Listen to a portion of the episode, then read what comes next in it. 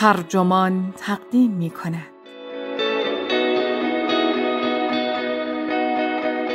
گفتم دوستت دارم صدایم را شنیدی؟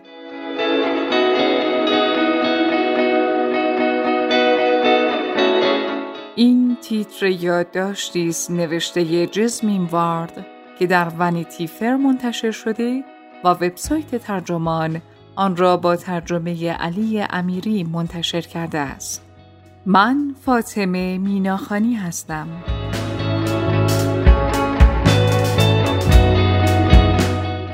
آنگاه که عزیزترین هایمان را از دست می دهیم، گویی ناگهان جهان در اطرافمان فرو می ریزد.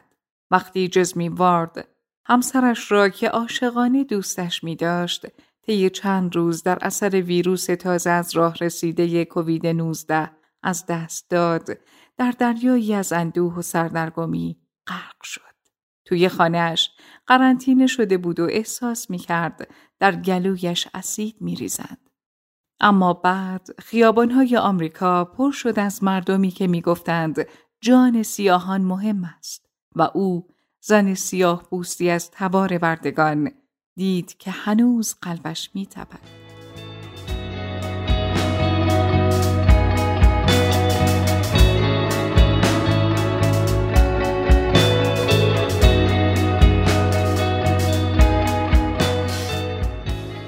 در ژانویه محبوبم از دنیا رفت. حدود سی سانتی متر از من قد بلندتر بود. چشمان سیاه درشت و دستانی مهربان و ورزیده داشت. هر روز صبح برایم صبحانه میچید و چند قوری چای خشک دم می کرد. انگام تولد هر دو فرزندمان بی صدا گریست و اشک صورتش را برق انداخت. پیش از آن که در نور پرید رنگ سهرگاه بچه ها را با ماشین به مدرسه ببرم هر دو دستش را روی سرش میگذاشت و در مسیر ماشین رو میرقصید تا بچه ها را بخنداند.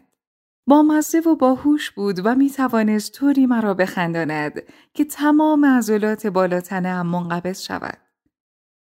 پاییز گذشته به این نتیجه رسیده بود که بهترین تصمیم برای خودش و خانواده من این است که ادامه تحصیل بدهد.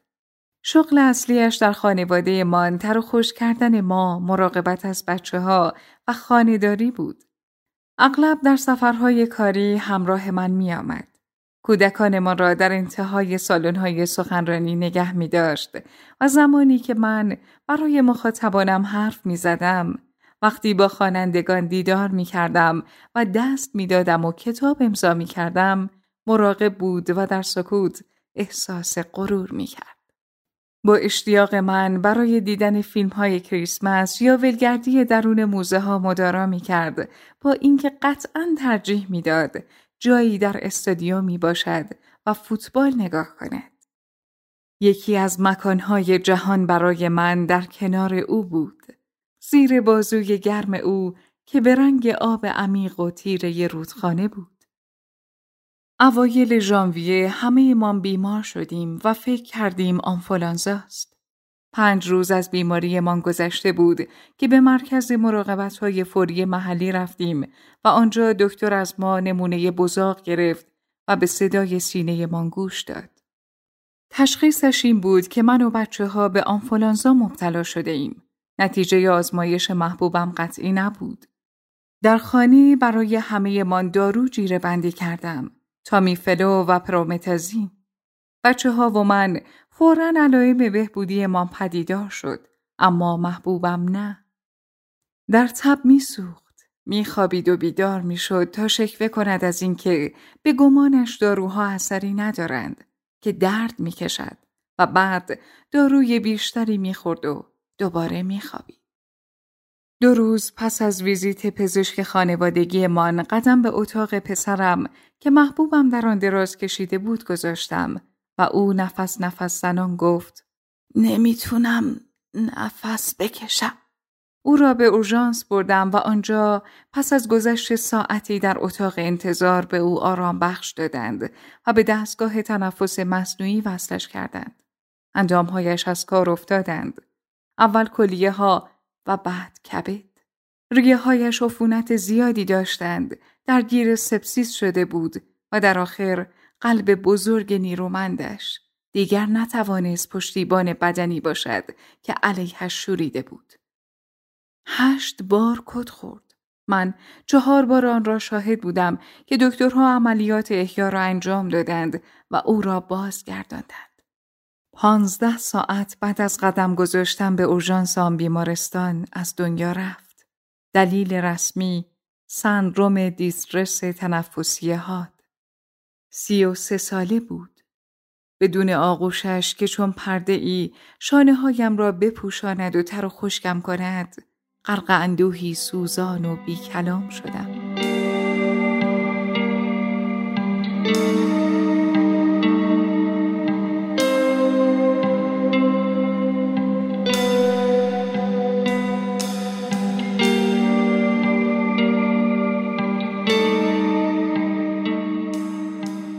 دو ماه بعد با چشمانی در هم کشیده به ویدیویی از کاردیبی نگاه می کردم که سر حال و با صدای آوازگون می خاند. کرونا ویروس و قهقهه می زد. کرونا ویروس در حالی که اطرافیانم کووید را مایه شوخی کرده بودند و وقتی از تهدید همهگیری می شنیدند رو برمیگرداندند ساکت مانده بودم. چند هفته بعد مدرسه فرزندانم تعطیل شد. دانشگاه ها به دانشجویان می گفتند تا خوابگاه ها را تخلیه کنند و همزمان استادها برای برگزاری آنلاین کلاس ها به تکاپو افتاده بودند. هیچ کجا سفید کننده کاغذ توالت یا دستمال حوله‌ای برای خریدن نبود. من به آخرین اسپری ضد عفونی کننده روی قفسه داروخانه چنگ زدم. کارمندی که خریدم را جمع می کرد با حضرت از من پرسید این را از کجا پیدا کردی؟ و برای لحظه ای تصور کردم که مرا به خاطرش به مبارزه خواهد طلبید. به من خواهد گفت که بنا به سیاست های جدید اجازه ندارم آن را بخرم. روزها هفته شدند و آب و هوای جنوب میسیسیپی این خطه باطلاقی و پرآب ایالت که خانه من است عجیب و غریب بود. رطوبت کم، هوای خنک، آسمان صاف و پاره پاره از نیزه های خورشید. من و بچه ها ظهرها بیدار می شدیم تا درس های مدرسه را در خانه انجام دهیم. همینطور که روزهای بهاری طولانی تر و به تابستان منتهی شدند، بچه هایم افسار پاره کردند. جنگل پیرامون خانهام را میکاویدند، تمشک میچیدند و با لباس زیر دوچرخه و چهارچرخه سواری می کردند. به من می چسبیدند، صورتشان را به شکمم می مالیدند و با گریه های هیستریک می گفتند دلم برای بابا تنگ شده. مویشان گوریده و انبوه شد. چیزی از گلویم پایین نمی رفت و اگر گاهی چیزی می خوردم قوتم نان مکزیکی با کزو و تکیلا بود. نبودن محبوبم در تک تک اتاقهای خانه من منعکس می شد. او که من و بچه ها را روی کاناپه قولاسای چرم مصنوعی من در میان بازوانش می گرفت. او که در آشپزخانه برای انچیلادا مرغ تکه تکه می کرد. او که دستان دخترمان را می گرفت و بالا می کشید. بالا و بالاتر تا زمانی که به بالاترین نقطه جست و خیزش در ماراتون پریدن روی تخت می رسید. او که با دستگاه سنباد زنی دیوارهای اتاق بازی بچه ها را می تراشید و پس از آن که دستورالعملی برای ساخت تخت سیاه خانگی آنطور که باید پیش نرفت قبار سبز رنگ همه جا را در خود فرو برد. در طول مدت همهگیری نتوانستم خود را راضی به ترک خانه کنم. حراسان از اینکه ممکن است ایستاده در چارچوب اتاق مراقبت های ویژه به خودم بیایم و تماشا کنم که دکترها تمام وزنشان را روی سینه مادرم، خواهرانم یا بچه هایم می اندازند.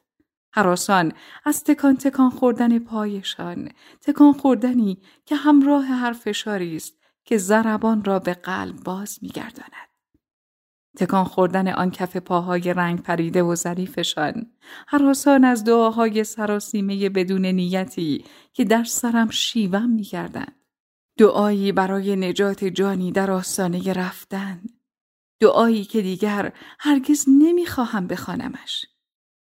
دعایی که در نیمه راه توی صدای هیس کلیک هیس کلیک دستگاه تنفس مصنوعی گم می شود. حراسان از تعهد طاقت فرسای قلبیم که می گفت اگر شخصی که دوستش دارم مجبور است چنین وضعی را تحمل کند پس کمترین کاری که از دست من برمیآید این است که اینجا بیستم. کمترین کاری که می توانم بکنم شاهد بودن است. کمترین کاری که از دستم برمیآید بارها و بارها با صدای بلند دوستت دارم گفتن است. ما دوستت داریم ما از پیشت نمی رویم. وقتی همه گیری جا خوش کرد و به درازا کشید ساعت را کوک می کردم تا زود بیدار شوم و صبح روزهایی که شب قبلش واقعا خوابیده بودم بیدار می شدم و روی رمان ناتمامم کار می کردم. رمان درباره زنی است که حتی آشنایی سمیمانه تری از من با اندوه دارد. زن بردهی که مادرش را می دزدند و به جنوب می برند و در نیورلان می فروشند. مشوقش را می دوزند و در جنوب می فروشند. زنی که خودش به جنوب فروخته می شود و به جهنم بردگی مالکانه در میان قرن هجدهم حبوط می کند. داغ من پوست دوم نازکی بود. توجه هم از این پوست نازک کنده می شد وقتی درباره این زن می نوشتم که با ارواح حرف می زند و در راه گذر از روزخانه ها مبارزه می کند. تعهدم مرا شگفت زده کرد. حتی در دوران همهگیری، حتی در اندوه، انگار دستور داشتم تا صدای مردگانی را تقویت کنم که برایم از روی قایق خودشان رو به سوی قایق من بر دریای زمان آواز میخواندند.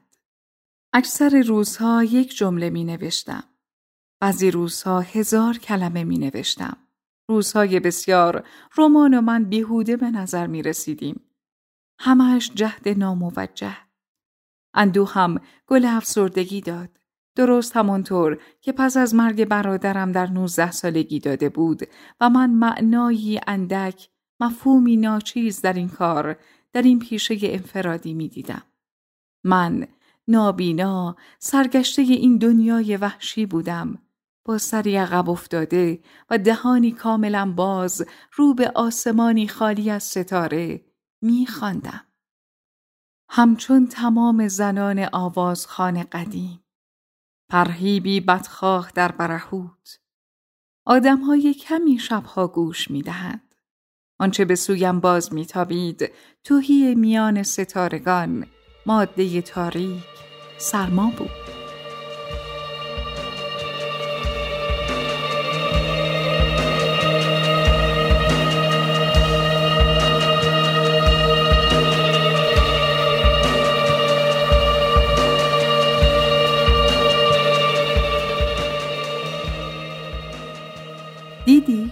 دختر خاله هم پرسید. گفتم نه. نتوانستم خودم را راضی به تماشایش کنم. کلمه هایش شروع به لرزیدن به ظهور و محو تدریجی کردند. گاهی اندوه شنیدن را برایم دشوار می کند. صدا بریده بریده وارد سرم می شد. گفت زانویش. گفت روی گردنش. گفت نمی‌تونست نفس بکشه. گفت با گریه مادرش رو صدا می‌زد. گفتم قضیه احمد را خواندم.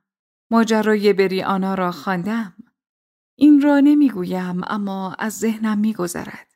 می‌دانم که عزیزان آنها زاری می‌کنند. زاری عزیزانشان را می‌شناسم.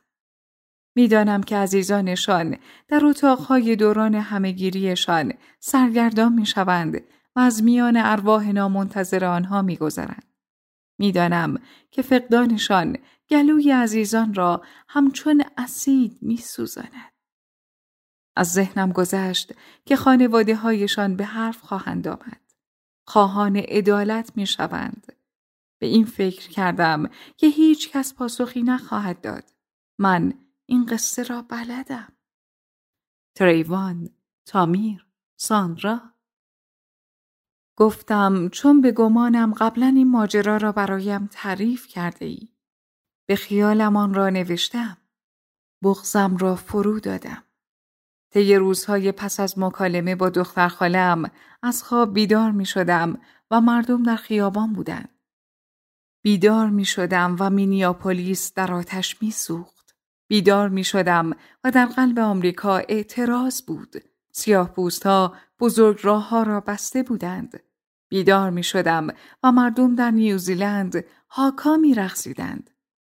بیدار می شدم و نوجوانان هودی پوشیده را جانبویگاه را می دیدم که در لندن مشتش را برافراشته. حتی با اینکه می ترسید موقعیت شغلیش نابود شود. با این حال مشتش را گره کرده بود. بیدار می شدم و جماعت بیشماری از مردم توده های مردم در پاریس از این پیاده رو تا آن یکی همچون رودی در خیابان حرکت می کردند. من میسیسیپی را می شناختم. مزاره کشت و کار سواحل آن را، حرکت بردگان و پنبه را در بالا و پایین جریانهای گردابیش می شناختم. مردم رژه می رفتند و من هرگز نمی دانستم چنین روزهایی نیز ممکن است وجود داشته باشند. و در حالی که معترضان می سرودند و گرومب گرومب راه می پیمودند وقتی دهان کجی می کردند و فریاد می کشیدند و می نالیدند اشک چشمانم را می سوزند. صورتم را برق می انداخت. در اتاق خواب خفه ایام همهگیری نشستم و فکر کردم که ممکن است گریم هرگز بند نیاید. این مکاشفه که سیاه پوستان آمریکایی در این مبارزه تنها نبودند اینکه دیگرانی در گوشه و کنار جهان باور داشتند که جان سیاهان مهم است چیزی را درونم شکست اعتقاد تغییر ناپذیری را که همه عمر با خود داشتم این اعتقاد همچون قلب دیگری درون سینه می تپید. تاپ تاپ. از همان لحظه ای که نخستین نفس را به عنوان نوزادی کم وزن و 900 گرمی کشیدم. پس از آن که مادرم ویران از استرس مرا در 24 هفتگی وضع هم کرده بود. از همان لحظه ای می تبید که دکتر به مادر سیاه پوستم گفت که بچه سیاه پوستش خواهد مرد. تاپ تاپ. طی دوران کودکیم که در کلاس های درس مدارس دولتی کم بودجه سپری شد در همان حالی که پوسیدگی های ناشی از غالب های پنیر، شیر خشک و برگه ذرت دولتی دندانهایم را از بین می برد، آن اعتقاد جان تازه‌ای در وجودم می گرفت. تاپ تاپ. خون تازه‌ای به رکهایش ریخت زمانی که این داستان را شنیدم که چطور یک مشت مرد سفید پوست مامورین مالیاتی پدر پدر بزرگم را با شلیک گلوله کشته بودند. او را مثل یک حیوان در جنگل رها کرده بودند تا از خونریزی بمیرد. از همان ثانیه‌ای که فهمیدم هیچ کس هرگز مسئول مرگ او شناخته نشد. تاپ تاپ.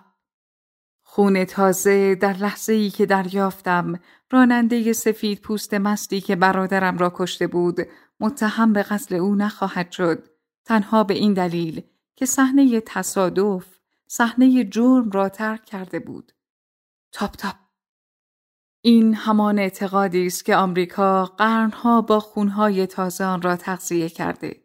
این اعتقاد که جان سیاه پوستان ارزشی برابر با اسب شخم زنی یا خر خاکستری دارد. من این را می دانستم. خانواده هم این را می دانست. مردمم این را می دانستند و علیه آن جنگیدیم اما مجاب شده بودیم که علیه این واقعیت به تنهایی خواهیم جنگید. می جنگیم تا زمانی که دیگر نتوانیم. تا زمانی که در خاک خفته باشیم. استخوانهایمان رو به تباهی باشند و آن بالا سنگهای مزارمان را گیاه پوشانده باشند. در جهانی که فرزندانمان و فرزندان فرزندانمان هنوز می جنگند، هنوز در برابر تناب دار، شلیک بازدارنده، گرسنگی و تبعیض و تجاوز و بردگی و جنایت زور می‌زنند و در حال خفگی می‌گویند نمی‌توانم نفس بکشم. خواهند گفت نمی توانم نفس بکشم. نمی توانم نفس بکشم. هر بار که تظاهرات اعتراضی در گوشه و کنار جهان را می دیدم فریاد حیرت سر می دادم زیرا مردم را می شناختم آنجور که زیپ هودیشان را بالا می کشند را می شناختم جوری که موشهایشان را بالا می بردند، جوری که راه می رفتند، جوری که فریاد می کشیدند. عملشان را به منزله آنچه بود تشخیص می دادم. شاهد بودند. حتی اکنون هر روز آنها شاهدند.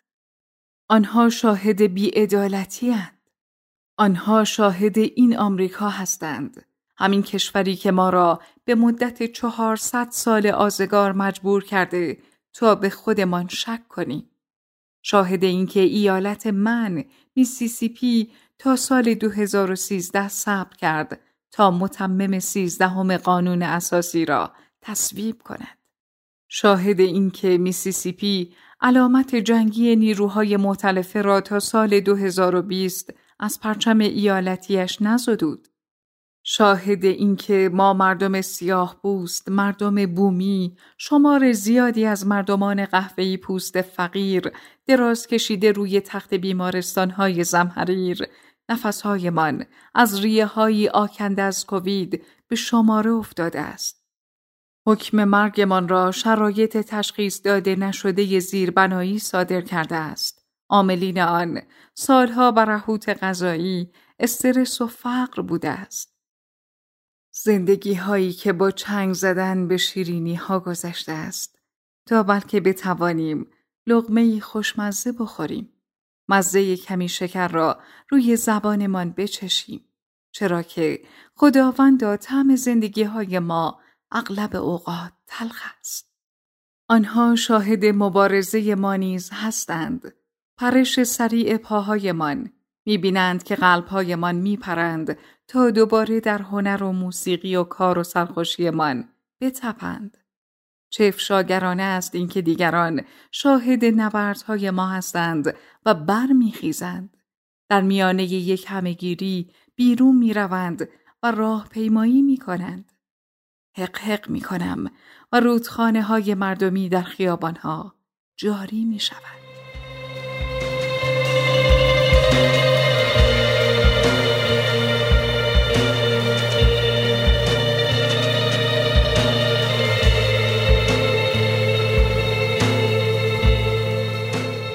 وقتی محبوبم مرد پزشکی به من گفت آخرین حسی که از دست می رود شنوایی است. وقتی کسی دارد می میرد بینایی و بویایی و چشایی و لامسه را از دست می دهد. حتی فراموش می کند کیست. اما در آخر صدایتان را می شنود. صدایت را می شنوم. صدایت را می شنوم. دوستت دارم. از پیشت نمی رویم. می که می گویی ما اینجاییم.